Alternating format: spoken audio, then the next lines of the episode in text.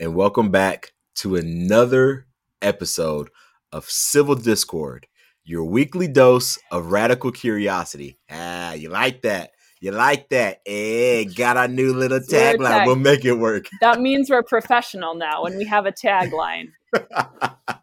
Yes, we do. Um, I am one of your hosts again, Maurice, and across from me via the the the media, the technology uh, sources, whatever you want to call it, to be able to talk to each other is Amanda out there in the People's Republic of California. How is it going out there? It's lovely. It's a great day to be the supreme overlord of liberty in the People's Republic of California. I'll tell you that. I mean, I'm holding down the fort by myself, but as the supreme overlord, you have to do what you have to do. Um, you know, they're starting to send out ballots for the recall of the Gavin with the good hair. Uh, mm. And I think I touched on this last time we recorded, but the polls are really shifting uh, in favor of the recall. What remains to be seen is whether voting by mail will help him or hurt him. Um, oh. But every time I see little ads on the YouTubes with Elizabeth Warren talking about, here's the deal with the Republican recall of Gavin. You probably haven't seen those ads, but I see them all no. the time. I just keep thinking, you know, if I ever run for office, I will hire Elizabeth Warren to campaign for my opponent, because everything she does, there's a retaliation against it. Like after she started stumping against the recall, the polls went up in favor of the recall. Same with the stuff that she does with Bitcoin. So I think it's a good strategy. Definitely. Uh, how is how is your quorumless uh, quorumless legislature? Oh, this is epic. It's so we are now on day thirty-nine, and I know I haven't updated people in a while. Um, but yes, the the full house of the of the Democrats have not returned. There are still a few. Some of them have come in, but there are a lot of stragglers that are refusing to come in. And uh, it's it's it's interesting, the verbiage that they continue to use. But so my representative, Cody Thane Vasut or whatnot. He's actually a pretty cool dude. Um, I've met him, and and uh, and he's he's as close to a libertarian Republican as as I think you're going to get. Um, there there are a lot of things that I don't agree with him on, but I won't, let me rephrase. There are not a lot of things. Um, I would say there are. He's about eighty-five percent of the way there. Um, he's fur, he's not as far along as a Rand Paul, but he's further along than Ted Cruz. So if that if if that kind of put, gives you a spectrum as to where he is. But so he goes day thirty-nine without a quorum. I'm pleased to see this afternoon that the Supreme Court of Texas eviscerated legal arguments made over past ten days by absent Texas Democrats that could that could not be arrested and returned to the, to the House to their duty. The Texas Constitution allows the House to compel the, the the attendance of absence members of absent members by arrest. Wow. Um, absent Democrats try to argue the word compel only means strongly persuade. Oh, my goodness. The gracious. Supreme Court. Yeah, exactly. Exactly. The Supreme Court called nonsense. Attendance can only be truly compelled by physical custody and restraint. I hope my absent Democratic colleagues can come back to the House tomorrow willingly and save the sergeant's office the hassle. But if not, then the sergeant at arms now has all the unchallenged legal authority he needs to bring them back by force. Either way, let's get back to work. I feel like that's a, that's a, a very good way to put it. Um, so these people, if they don't show up tomorrow, they're going to be arrested and physically restrained and brought into the House, so they can do their job. I mean, I w- without getting too deep into it, imagine you wanting, you saying, you know what, I don't want to go to work. And your boss is like, no, you have to come to work or you're going to get fired. And they can't fire them, so they have to go to work. And you're like, oh, well, I'm representing the people, but you're not doing your job. So that, so they say, you know what, we're going to physically make you do your job. I, I, if, if it's, if it's got to do something, I'm all for it. Like if if you're if you even though you are stalling the government, which I think is one of the greatest things, but you were you were keeping them from actually doing some good things within within the state of Texas. Got some issues with that. Like, didn't nobody vote you in there to suck the taxpayers' money and sit on your butts all day. I got issues with that. So, exactly. But that's what's happening here in Texas. Well, and that's the important thing too, is this is costing the taxpayers money. The taxpayers are paying for all the travel expenses. That's that's number right. one.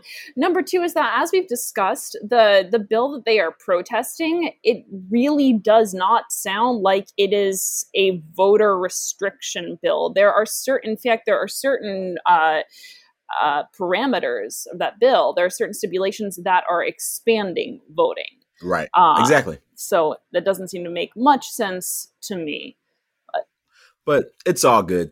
No, I mean, it's whenever they show up, when they go and arrest them, which is inevitably, inevitably what's going to happen. And I feel like they're going to try to get public publicity for that.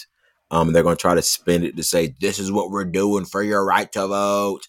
Oh, my gosh. And I'm going to look at them and say, you're stupid and you're wasting the taxpayers' money, even though in the state of Texas, they are actually only in session of the four years they are, or of the of the of the two years that they are elected, they're only in session one of the two years or whatnot. So it's it's not they are not in session for full two years.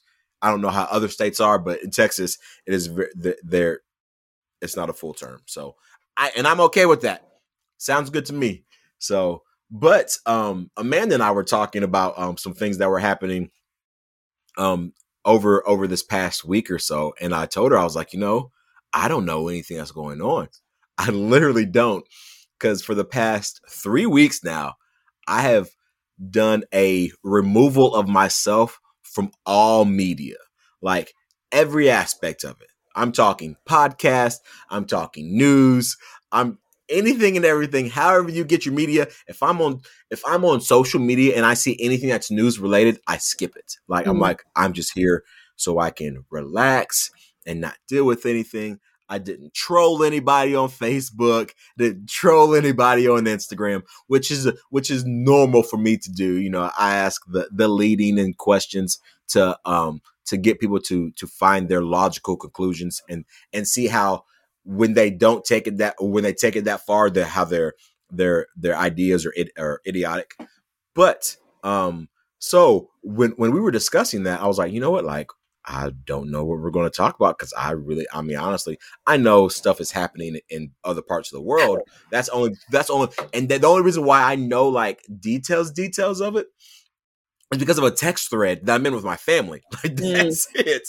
That's it, you know? And so, it, but I can say um, it has been very refreshing. It has been very, um, I won't say eye-opening because it's not like I was drained with all the media stuff, but there are times where you just have to, you know what, say, let me, let me take a step back and just relax. Let me remove myself from current situations. Now I did pick a, a, a great three weeks to remove myself from media because there was a lot of stuff happening, a lot. Um, but I will say that, that these past few weeks have actually been very relaxing. Um, uh, they've allowed me to kind of focus on other things in my life that that produce a lot of fruit for me moving forward, where, whether it's with work or with my family, or with friends and so forth. So if you feel like you you are having a lot of things that are weighing on you, that life is so stressful, take a break from whatever people are telling you to, to focus on, which is media stuff. So whether it's COVID, whether it's wars overseas, whether it's Um, recall elections, or whether it's, you know, House House Democrats not showing up for work. You can remove yourself from these situations because the world is still going to turn and life is still going to go on and you will be okay. I'm sure you will probably be better off. I think it's important too, because I'm one of those people who I I do feel compelled to to stay updated and stay into current events. I find it stimulating, but it only if I am attuned to the story itself and not all the commentary and fallout. So exactly. For me, scrolling through Twitter can be draining. If I'm following a story and if I'm doing research and I'm trying to figure out, okay, what what's what are the data on a certain story, or, you know, let me see if I can find footage of something. Uh, and, and when I'm or I'm watching briefings or something, which can be very, very frustrating, but it gives you more of a solid account of what's going on rather than people just firing off pithy little missives. And if I do right. find, if I do follow commentary, which I enjoy doing, I try to follow longer form commentary that's thought provoking. Exactly. Um, and, and then developing my own. So I, I think that's also critical is, is when I've, when I've gone on various media fasts, it's been a lot of social media fasts. Again, right. the, the shorter and the pithier is usually, uh, brevity is the soul of shit sometimes. So I will say that. I hear you. So if you guys need to take a break, it is okay to do so. Um, we are, we do, we do that often. I know I do that often from, from specific things. So just be mindful of that when you're going through life, that, um, although I do get some, some mind stimulating things from, from, from the news in the sense of how I consume it, not necessarily. I don't like, I don't, I don't watch the whole C N Ns and the Foxes of the world and M S N B C. Like I don't consume that sort of um, media as far as corporate media, but I do listen to political podcasts about different things, and and th- they go into depth about a lot of things. So that's where I get a lot of my information from, and articles and so forth, which is fine, but it's okay to take a step back, to relax, to remove yourself from that. Because again, like I said, the world will go on and you will be fine. You'll be better or worse for it, but you will thank yourself for it in the end, I assure you. But now that I don't want to say my media fast is over, but now that all this new stuff is over, and I know I missed a lot of things, but there's one thing I have not missed because, like I said before, it has popped up in a family thread. Uh, Afghanistan. I mean, it is an entire just uh, what's the word? I mean, I don't, I don't say a whole lot. I, I don't cuss. I, and I refrain from using it, but it is a. Go ahead. The technical term I think is clusterfuck. Yep, that's about yeah. it. That's exactly what it is. I mean, I, so how I found out about everything, just going into a little story. My, my, my older sister sends a text in our, in our, in our family thread and says, how have we not talked about Afghanistan? And I'm like, I mean, I heard, you know, troops were being pulled out and so forth. And, and that, that it's been a, a little kerfuffle going on over there and whatnot, but I didn't go into depth to depth about it because I, I have my thoughts on it. And regardless of what's happening, I assure you my thoughts are not going to change as far as what, what we should be doing. But um, then she started sending videos and she started sending photos of what is actually happening. And so correct me if I'm wrong. So the U S decided to withdraw troops, and again, I didn't look too deeply into it, but I was told that there were what three hundred plus three hundred, three hundred thousand plus troops in Afghanistan, somewhere along those lines. There, now, there have been, there haven't been for many, many years though. There okay, have, there have okay. been a small number of troops not recently. Okay, I'm like, that's a lot of troops. I'm like, I can't believe, because when she said, I was like, I don't believe we still have that many troops over there. If we do, that's a bigger issue. Like, let's be real. Ain't no point in us having that many troops over there. But, um, since these troops have been drawn out, I would they left when was it like Sunday? or so it was, two weeks before? It was supposed know. to be um it was it was supposed to be a, a slow drip but then picking up in pace. Right. And honestly, the, the literal quote was with regard to a Taliban takeover. Uh, this is not the sort of thing that can happen over the course of Friday to Sunday. And that is literally what happened. So it was between Friday and Sunday that everyone okay. on the U- in the U S, aside from right. the very, very, very, very essential diplomatic personnel, are just, they just skedaddled. Wow. Wow. And so now I'm seeing photos of planes taking off and people holding on to, to the plane to try to escape. Um, was told that there are that the the Taliban is literally walking people through the streets with nooses around their neck and so forth. And it's a horrible, horrible situation, like horrendous. And so even in that group thread, I was trying to say, like, OK, Maurice, you know your thoughts. You don't want to offend anybody in this group thread because we're, you know, we're trying to be compassionate people, so forth. There is a right and wrong and wrong way to withdraw troops. I one hundred percent believe that.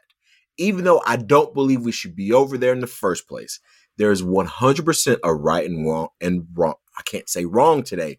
There's a right and wrong way to withdraw troops. And evidently, again, I don't sit in any of these meetings with the commander in chief. Neither does anyone staff. else based on the photo. I don't, I don't know these generals. I do not know what plans have been put into place, but it looks like this has been utterly botched. I will say when, when you, ha- when you train the Afghani army to do certain things, and that's not how they operate within their army, this is the result that you get, because we are placing American expectations on an Afghanistan army, and the two do not correlate. And it just shows that you can't pick up one situation and try to train people the same way in another country and for things to work out that way. Mm-hmm. Yeah, it's, and I think this was a point that you made a few episodes back. We were talking about this in a different context, but you pointed out, and I think it's very relevant here, that we are trying to import American institutions into, in, into a society, into a civic area that is not structured according to a nation state paradigm. So you can have, in theory, a liberalized, uh, a liberalized group of city states, which is essentially how you can think of a lot of Middle Eastern territories. That there are city states, uh, sort of like Renaissance Italy, if you like, um, that there, there's a common sort of sense of being, but there isn't a really coherent political project. There mm. isn't a really coherent and consistent political self-concept. And there's a lot of infighting, such that the term civil war sometimes doesn't even sound like the right term, because right. there isn't as much unity to begin with. That's not an insult. That's not, that's a different way of thinking about the state. So right. you can have liberal democratic city states, but what we tried to do initially in the project of nation building was to go in there and say, here, have a liberal Republican democratic nation state framework. And it didn't work. Right. Uh, this is a testament to this sort of enlightenment hubris where we think that the only way to do democracy is nation-state democracy. Right. It's a valid way to do it. But my dude Machiavelli says something. You got to bring him in because I've been, you know, I've been thinking a lot. Uh, you, he says that if you are trying to institute A, a new way of doing things, you have to retain at least a shadow of the ink, of, of the modes that were already there. And when mm. we came in there, we did not do that. That's why this project was doomed from the start, even if you thought it was in theory a good idea. You make an excellent point too about fighting, where you you tell people that, okay, we're we're going to help you. We're going to help you build a military. And here's how you fight. But all the way, they're kind of holding your hand. Yeah. And you have, there, there's a lot of, I think it's pretty ugly rhetoric going on. And, and Biden echoed this, basically blaming the, uh, the Afghani people for not being willing to fight back. I don't think that's what's going on. Just because you're losing doesn't mean you're not fighting back. That's like somebody pinning me down and beating me up. So, well, why aren't you, why don't you want, you must not want to not be hurt that badly. Right. Um, when you have, when, when you've got a kid and you're trying to teach them to ride a bike and you're, you know, you're there and you've got your hand on their seat and then you just let go without any, without a lot of warning, without a lot of preparation, and just mm. dips at, it doesn't go well and they crash. Right. And you don't tell them, right. you, you must not have wanted to learn to ride a bike that hard. And it's, it's, uh, it's, it's one of those things of it's I I'll take that and just take it a step further. Your analogy, it's almost like you're trying to keep, teach a kid to ride a bike, and the kid never wanted to ride the bike, or they, the, or they did because right. there were people who helped out. Right. But yeah, yeah, for sure, there, there, there, there were, but but you get a lot of people, a, a lot of people who were in this, who were in the Afghan army, who they're like, this is not my my war to fight. Like they will, they will think in the process of, okay, the first chance that I get out of here, then then the first the first opportunity that, that I have to get out of here, I'm going to take those steps. And y- you see some people doing that. It's they're under. I, I I think a lot of times we in America think we we're not propagandized like other countries are, and it's so when even when my even when my sister was sending me those messages. The, like the pictures and stuff, I'm like, okay, like where are we getting these photos from? And I'm not doubting the photos, but but my first question was, is this happening in one central location or is this everywhere? If this is everywhere, I want to see photos from everywhere because I want to make sure that this is the actual picture that is that the picture that is being portrayed is one that is true, as opposed to you know, you, as opposed to you having one area that's actually being overrun, but the entire country is, st- is still up and running. Now, granted, I mean, I, I wasn't, I, I was not sitting there saying like, oh, that these pictures are false or, mm-hmm. or that this situation is is being overblown, because I don't think it is.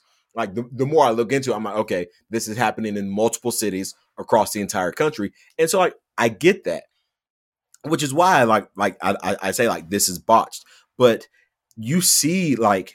Like I, I I read an article and it was talking about how the Afghani army was being paid off by the Taliban.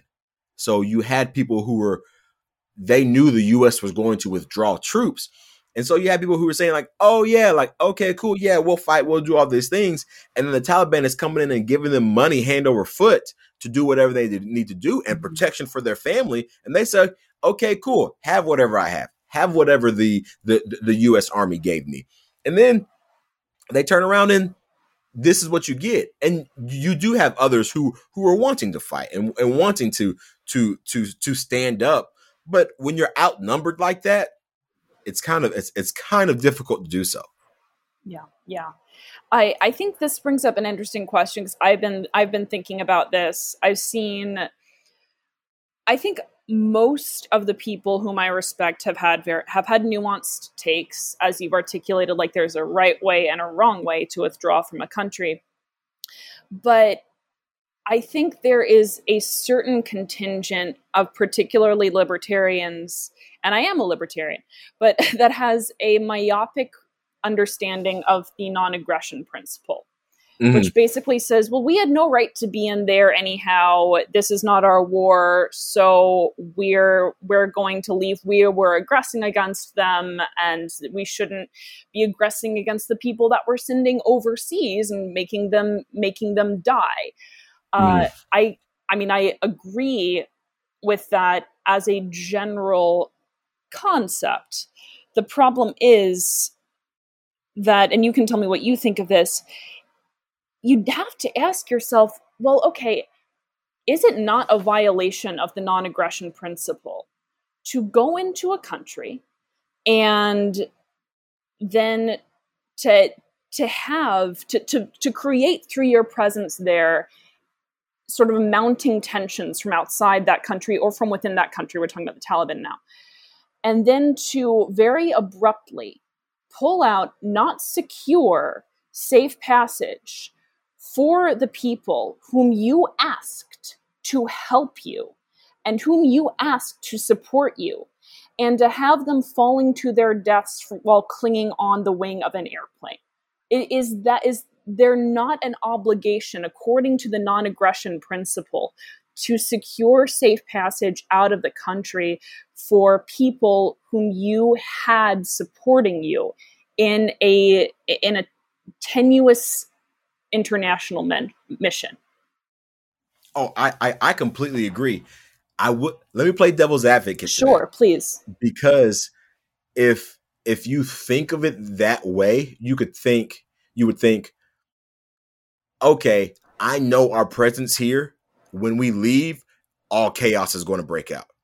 And so if you think like that, then then the people who are you you were you're pretty much admitting that what we did here was was was was of no value to anybody in this area. So we're leaving after twenty years. Hey, we're going to give everybody who doesn't want to be here for, you know, s- safe passage to wherever, provide you provide you protection to, to get to a certain place. That I, I for in my opinion, that's you admitting defeat. And I don't think America would ever do that. Now, I'm not saying that I disagree with you, because I wholeheartedly, like, everybody knew that what was going to happen when when the U S pulled out. Like, th- like that is it. You do not have to be a rocket scientist to to figure those out. You don't have to be a, a five star general, four star general, whatever. You don't have to be the president of the United States to know, hey, when we withdraw our presence from Afghanistan, it's go it, it's going to be a show. It is, because I mean, it's one when you. When you went over there, you're the reason why all this happened in the first place. You caused this. And I'm not an Amer- I'm not a blame America first type of guy. I'm really not. I'm just speaking, speaking for, I'm speaking on the facts. If we went over there because of Al Qaeda and we, we, we handled that business over there, but now it's the Taliban that is doing things. So where did the Taliban come from? It's it's it's all of these things that your presence there has made these people grow stronger. It is giving them the fervor that they need to continue to move forward. It is it's it's this idea, this concept of the strong ar- the, the stronger arm you use, the more resistance you're going to meet. And go ahead. Well, I was going to say, although I, I'm I'm not although the Biden administration handed the Taliban their latest recruitment video. With yes, with the way did. that with the way they handled this pullout, I mean, this is yeah. Americans do not care about you. They never cared about you. Look, they're willing to let you die. Um, yep. It, and it's it's it's very radicalizing. I agree. I, you know, it, it's it's funny because I don't know what what Biden thought. My guess is be, because we know now that his generals all along the way were telling him, this is a mistake. This is not a good idea. You have to handle this differently. And mm-hmm. yes, granted, generals say that because their job, right? Their job is to, is to have something to consult over. Exactly. But in this case, there was unanimous agreement. All the data were pointing to the fact that, look, We've we've done incredible things, but we are keeping that we are keeping that that finger in in the dike. We're keeping mm. that that water from bursting through. We take that out, there's going to be a flood, and exactly. and what we've created will will completely collapse. Now, it seems to me that what Joe Biden really wanted was to be able to look into the camera on the twentieth anniversary of September eleventh and say, and we have completed our mission in Afghanistan and all the troops are gone. Mm. I think the, the determination to, to do that was blinding for him. Um, mm. I, and I mean, you, you saw this w- with the Trump photo op with the Bible, you know, gassing the protesters so he could have his photo op. And I think this is this is a much more severe version of, of that photo op. Right. Uh, it's, you know, it, it is disgusting when, when you think about it that way, and especially when you when you talk about.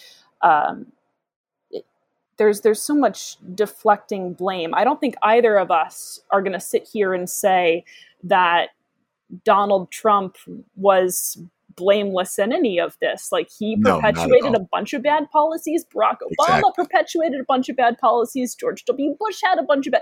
No one is saying that this is entirely Biden's problem. And exactly. yet he's the president. There is, there is no reason that he could not have said, well, I inherited this deal from Trump, but I'm going to change that deal. You know why? Because that's exactly what he's doing with the Paris Accord. That's exactly what he's doing with the Iran nuclear deal. That's exactly what he's doing with just about everything else. So don't tell me that you're hamstrung just because, well, the other guy left it this way. And so right. I just have to do what he was going to do anyhow. Exactly. And it's it's it's one of the things that nobody nobody accepts responsibility, and nobody knows where to place the blame. And until which we will unless we have some smart, intelligent person be elected to the presidency, which is highly improbable. And by by smart and intelligent, I don't mean well-spoken and is a puppet. Mm-hmm. And and I am not saying that that that the presidents have been stupid. I th- I think they've been they've been smart in how they've marketed themselves. They've been smart in how they've handled themselves, and so forth. But what I'm what I mean by when I say smart and intelligent, people who actually care and people who know how to deal with things, they will take the blame and say, you know what, this is on me, and no more on my watch will we do this. And they will be honest with everybody and say, here is what we can do moving forward. That is what I feel like the role of the presidency should be if it exists. It's like, okay, here we go. Let's move forward. Now, w- conspiracy theory. I got my conspiracy hat on. Okay. I firmly believe, because now, now you have all the anti-war conservatives talking about we still need to, we still need presence there. We still need to be there. So here is what I think is going to happen. You're going. You now have given the U S military a reason to go back into Afghanistan. Oh yeah. You yeah. have now given them the the ability to say, "Hey, look, there is utter chaos there. Well, what about these families? What about these women and children? You know, we want to make sure that they're taken care of. We want to make sure that that that there's actually stability within the land, because evidently we were there for twenty years and we didn't do a good enough job.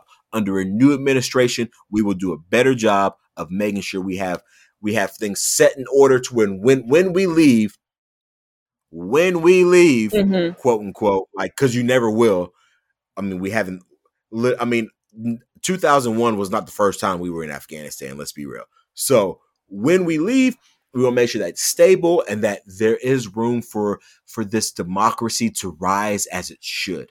We have, they now have another reason to do that. And so I can, we'll see how long this lasts. I give it maybe a few months or so. And, and then, then something will happen. Another excuse that I hear is, is, oh, well, um, we've, we've been stopping terrorist attacks for the past twenty years. So we need to go back and make sure that we don't have any more terrorist attacks. And I'm sitting there thinking, what terrorist attacks did you stop? Well, in fairness, we don't we don't know, because you can't prove a counterfactual. But at the same time, uh, what were you going to say? Something? Were you going to finish? Well, I was going to say you didn't stop the, the the Orlando shooting, which was done strictly out of that. We didn't stop San Bernardino, which w- w- which were literally terrorist attacks, one of which people knew about, mm-hmm. and mm-hmm. nobody said anything. So, like, it's like I mean, I I, I get what you're saying. Yeah. You know, you you. you You, you can't argue, well, did anything happen? Well, no. I mean, so it's it's.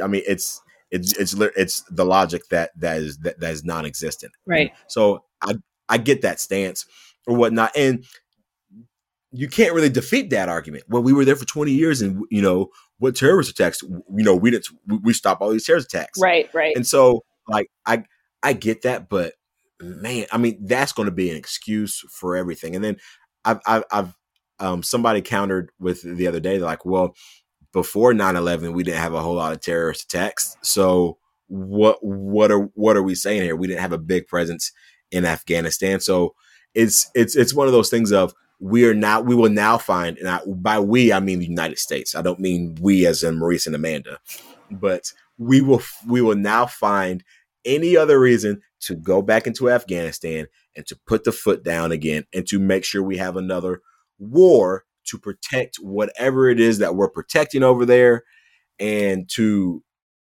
I'm not gonna say line the pockets of certain people, but I mean, heck, I, on a lighter note, here's what I here's what I will say. I wish the government would turn over, would just re- relinquish some firearms to me that I could use in my own use. I because heck, if you're getting them to the Taliban, why not give them to the American citizens as well? You know, there you go.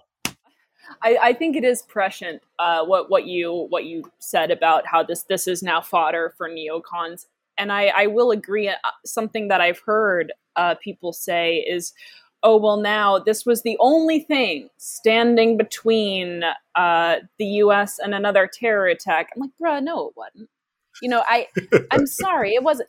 And and now you have all this fear-mongering going on from from the right, because the right's got to get it, it's got to get in on the action. The left has just been having a field day. They have all the good fear-mongering. They have the fear porn about the COVID. They have the fear porn about all all the things. So now the right's got to get in on the action. And they're saying, well, exactly. who, we're going to have another nine eleven. It's That is irresponsible rhetoric. Now, you can talk about the risk assessment.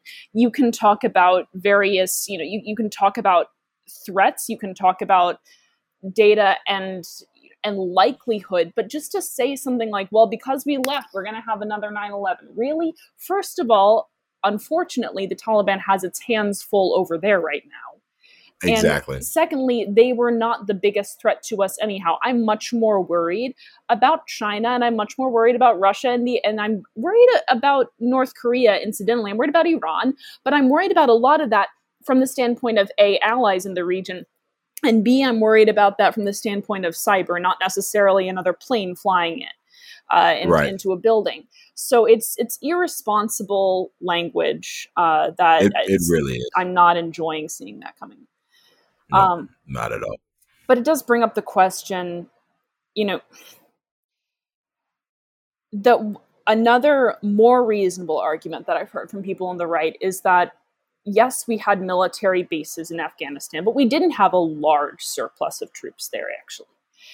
And we have military bases in so many countries where you would not expect the U S to have military bases. This is something that libertarians point to and say, yes, and this is an example of the failure of the of the military apparatus. You have mm-hmm. conservatives pointing to that and saying, this is how we are keeping a lot of countries from falling under under. You know, this is how we're maintaining a presence without actually firing a shot, because the U S is not the only major player on the world stage. You do have China and Russia, and you, and even now they are, you know, they're helping out uh, hostile actors for the U S in the Middle East. Um, right. So it it raises the question of what are the right reasons and the wrong reasons, if there are any right reasons, to have a consistent military base set up in multiple areas. And so, so to that, if if people people respond, well, we have you know we have military bases here, there, and everywhere. Those also aren't hostile environments. Mm-hmm. They're not. They are not. I'm not saying Afghanistan is a complete war zone, but you don't hear of anybody being shot in South Korea because of an I E D or things of that nature. Mm-hmm. You don't hear people being, you know, um, m- m- you know, people dying in Germany, you know, being in, in Frankfurt or whatever be- because of these situations. You where all the most other places, I'm not going to say all, most other places in which we have army bases are not hostile, hostile environments, and Afghanistan is. So what that tells me is that whatever we've been trying to subdue is by, is at no means been subdued. This is the longest war that we have been in from start to finish. This, this war has taken, has, has, is taken longer than is more than half of my life. Mm-hmm. I mean, and so, and we could argue that, if somebody were to say something like, oh, well, you know, we've got all these bases or, or, around the world, and all of that started after World War Two. And so, and we see that because, because of all of these treaties and so forth that the U S got in, and we've been promising, um, we promised military protection for this country and this country and this country and this country and this country. If we're, uh, I I will give you that as a libertarian, even though I don't think we should be in those places. I will give you that. Like, okay, uh, we don't have a treaty with Afghanistan mm-hmm. saying like, hey, will you allow us to occupy your territory, or we'll do it by force? And and so I can, I can, I can see that argument, but only if Afghanistan was w- was not as hostile as it was, because if b- because we're still losing, you know, troops every single year in this country. Like it's it's I I, I wouldn't compare it to to the other places that we have that, that that we have bases, and mainly because the other places that we have bases, people are stationed there and they bring their families there. Yeah, nobody's being stationed in Afghanistan; they're being deployed to Afghanistan, and that is very, very, very different. Coming from my my dad was in the Army for about twenty years, so I know the difference between deployment and stationed. You get stationed somewhere, you're there for two, three, four years. You're doing training there. You're doing all kinds of things. When you're there, when when you're in deployment, you're you're there for six months. You come back for two weeks of R and R, and you go back out there for another six months. You come back for another two weeks of R and R, depending on how long your deployments are. And, the, and your, your de- deployments are they can be from six to nine months. And so you're out there for nine months. Out there, you're not with your family. You you you you are with your the people who are in your in, in your division that, that that are in your brigade or wherever, however you deploy, and that's it. There's there's nothing else. And so, if if we could talk about it from the other sense of be, of being stationed there in non-hostile areas, then okay, we that for me that's a completely different conversation. But for for us to have a presence there in hostile territory for twenty years, that's where I'm like, okay, we, we've got to do something. We've got to do it the right way, which is was not done in the right way. But we also have to make sure that, okay, twenty years, this is a fail. This is failed. This is, it didn't happen in Vietnam. Like, same process. They, we cannot win a war that the people who are over there do not want to be a part of for, for, for the most part. If, If if their government is going to run them the the way that they are, and we can't overcome that, like we need to try different w- different ways to do that.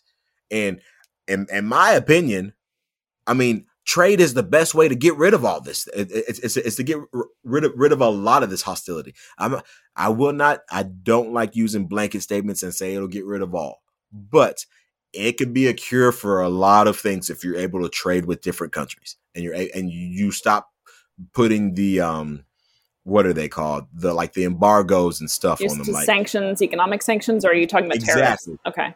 Uh, sanctions, all of it. Okay. okay. Uh, all of it. But but when you start putting sanctions on countries and and hey, nobody can trade with them or whatnot, it makes them more hostile. It it it it, it does these things. So and again. I'm not trying to blame the U S.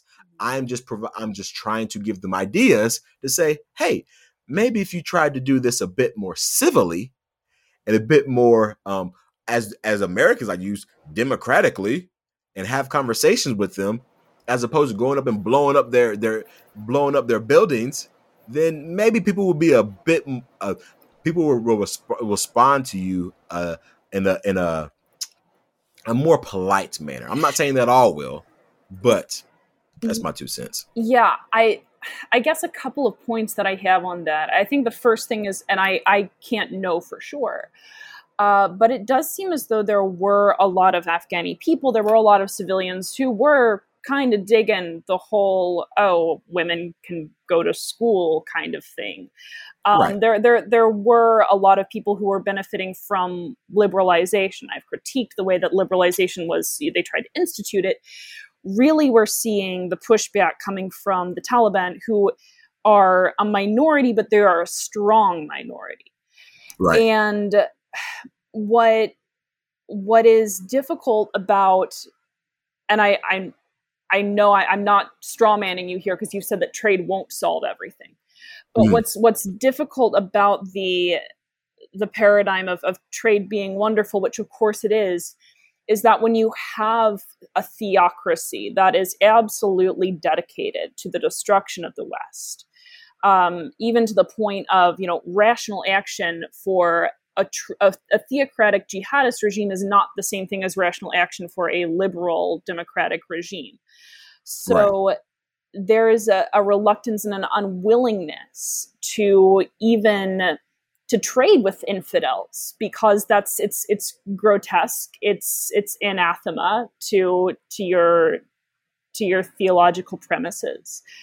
Um, that is one of the complicating factors, and it's it's one of the things that that makes the situation so so difficult. I agree in general.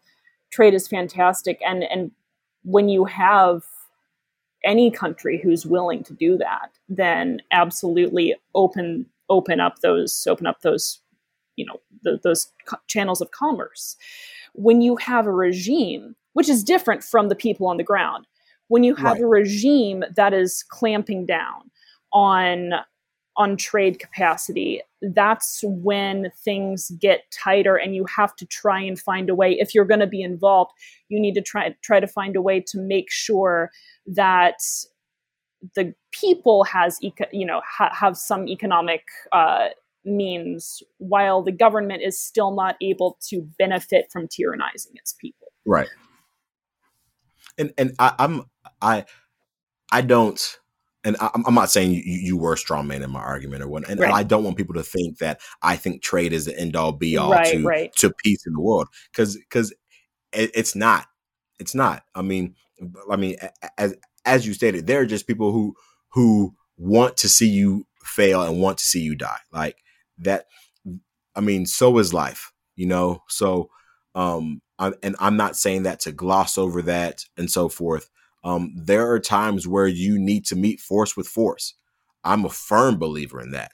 There, there, there. If if somebody wants me dead, and it's either me or them, it's them. Like I, I'm, I'm a firm believer, a, a, a firm believer in those things. I just, it, it's, and th- I feel, I don't want people to to think that I, I am heartless and that I right. don't feel for the people who are over there struggling, because I, my heart breaks for them. Like it does.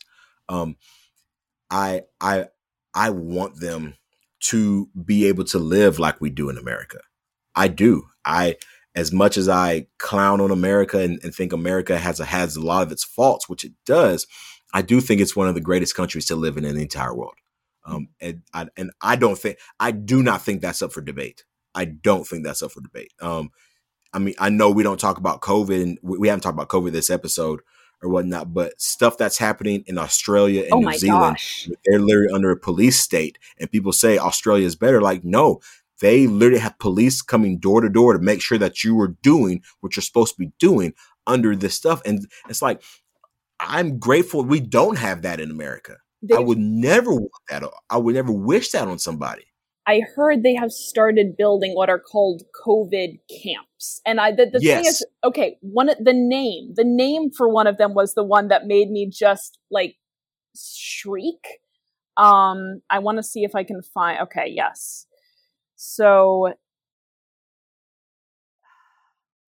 this, it's called, um, something, the Melbourne's Center for National Resilience is the name of one of their COVID camps. Wow. Okay.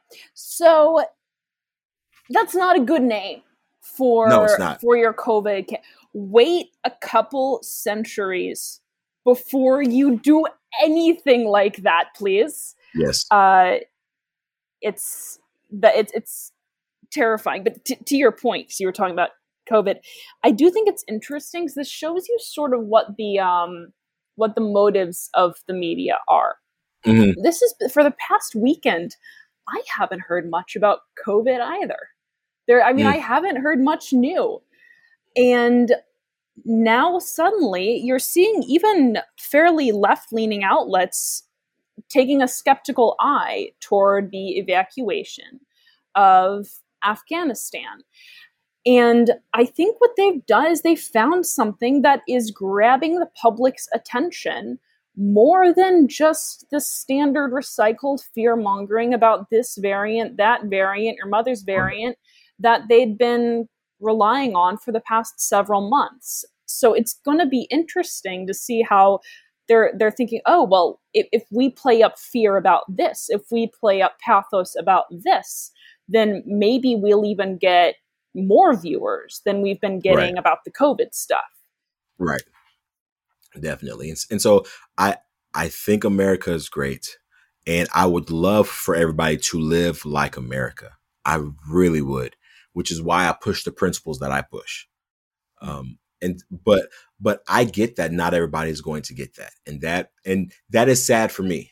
That, that, that is sad for me, seeing people cling to to American ideas as far as everybody going to school, not just the men, um, as far as women being actually treated as equals in a sense of of of what they do within their within their um, religious ideology, like mm-hmm. I, all of those things.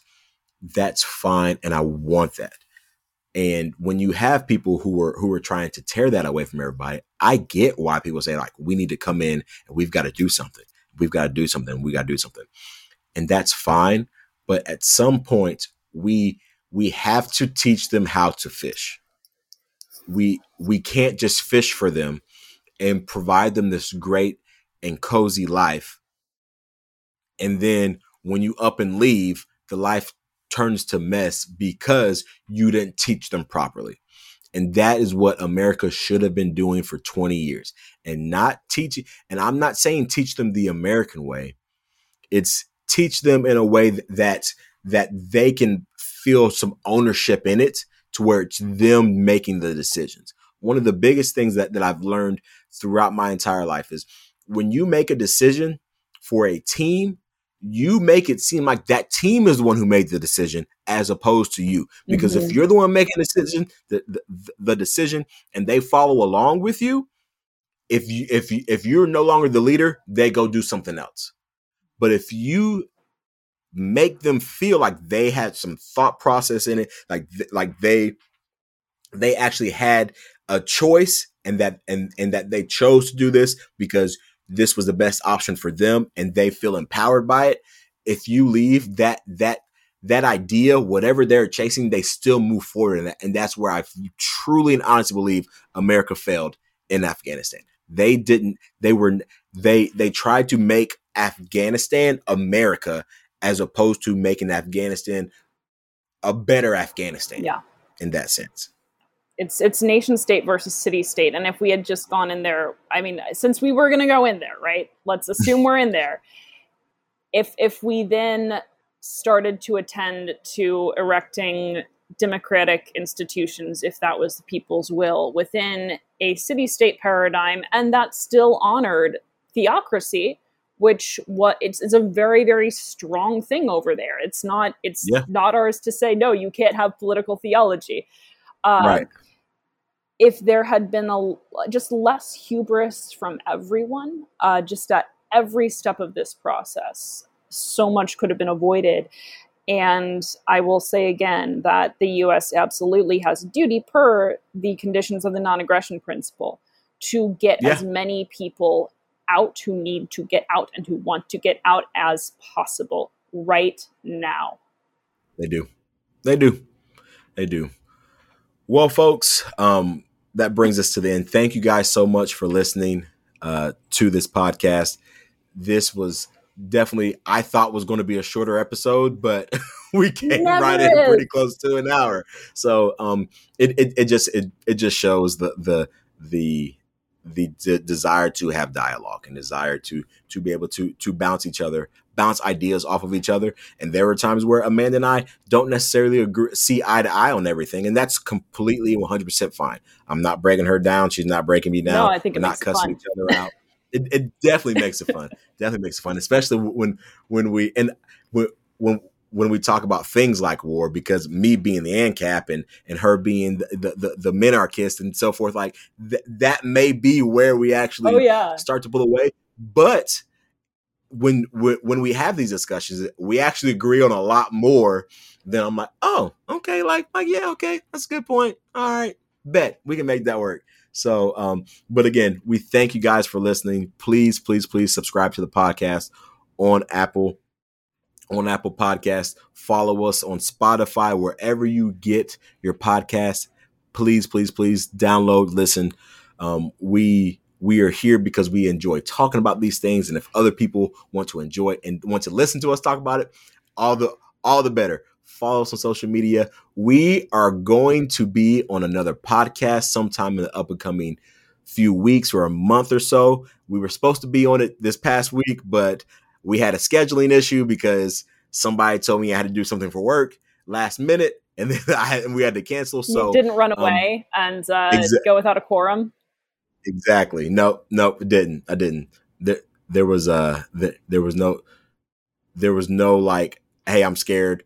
Uh, Maurice, you're not going to be on it. So I'm running away and we're now forty days without a quorum. Right. No, hopefully that's that. Tomorrow. But so w- we are going to be on another podcast. As soon as we get it, as soon as we get a date solidified on that, we will let you all know exactly the, the when that podcast will be airing, and we'll give you the name of the, of the podcast. He's a guy who I've been actually been listening to for roughly the past year or so.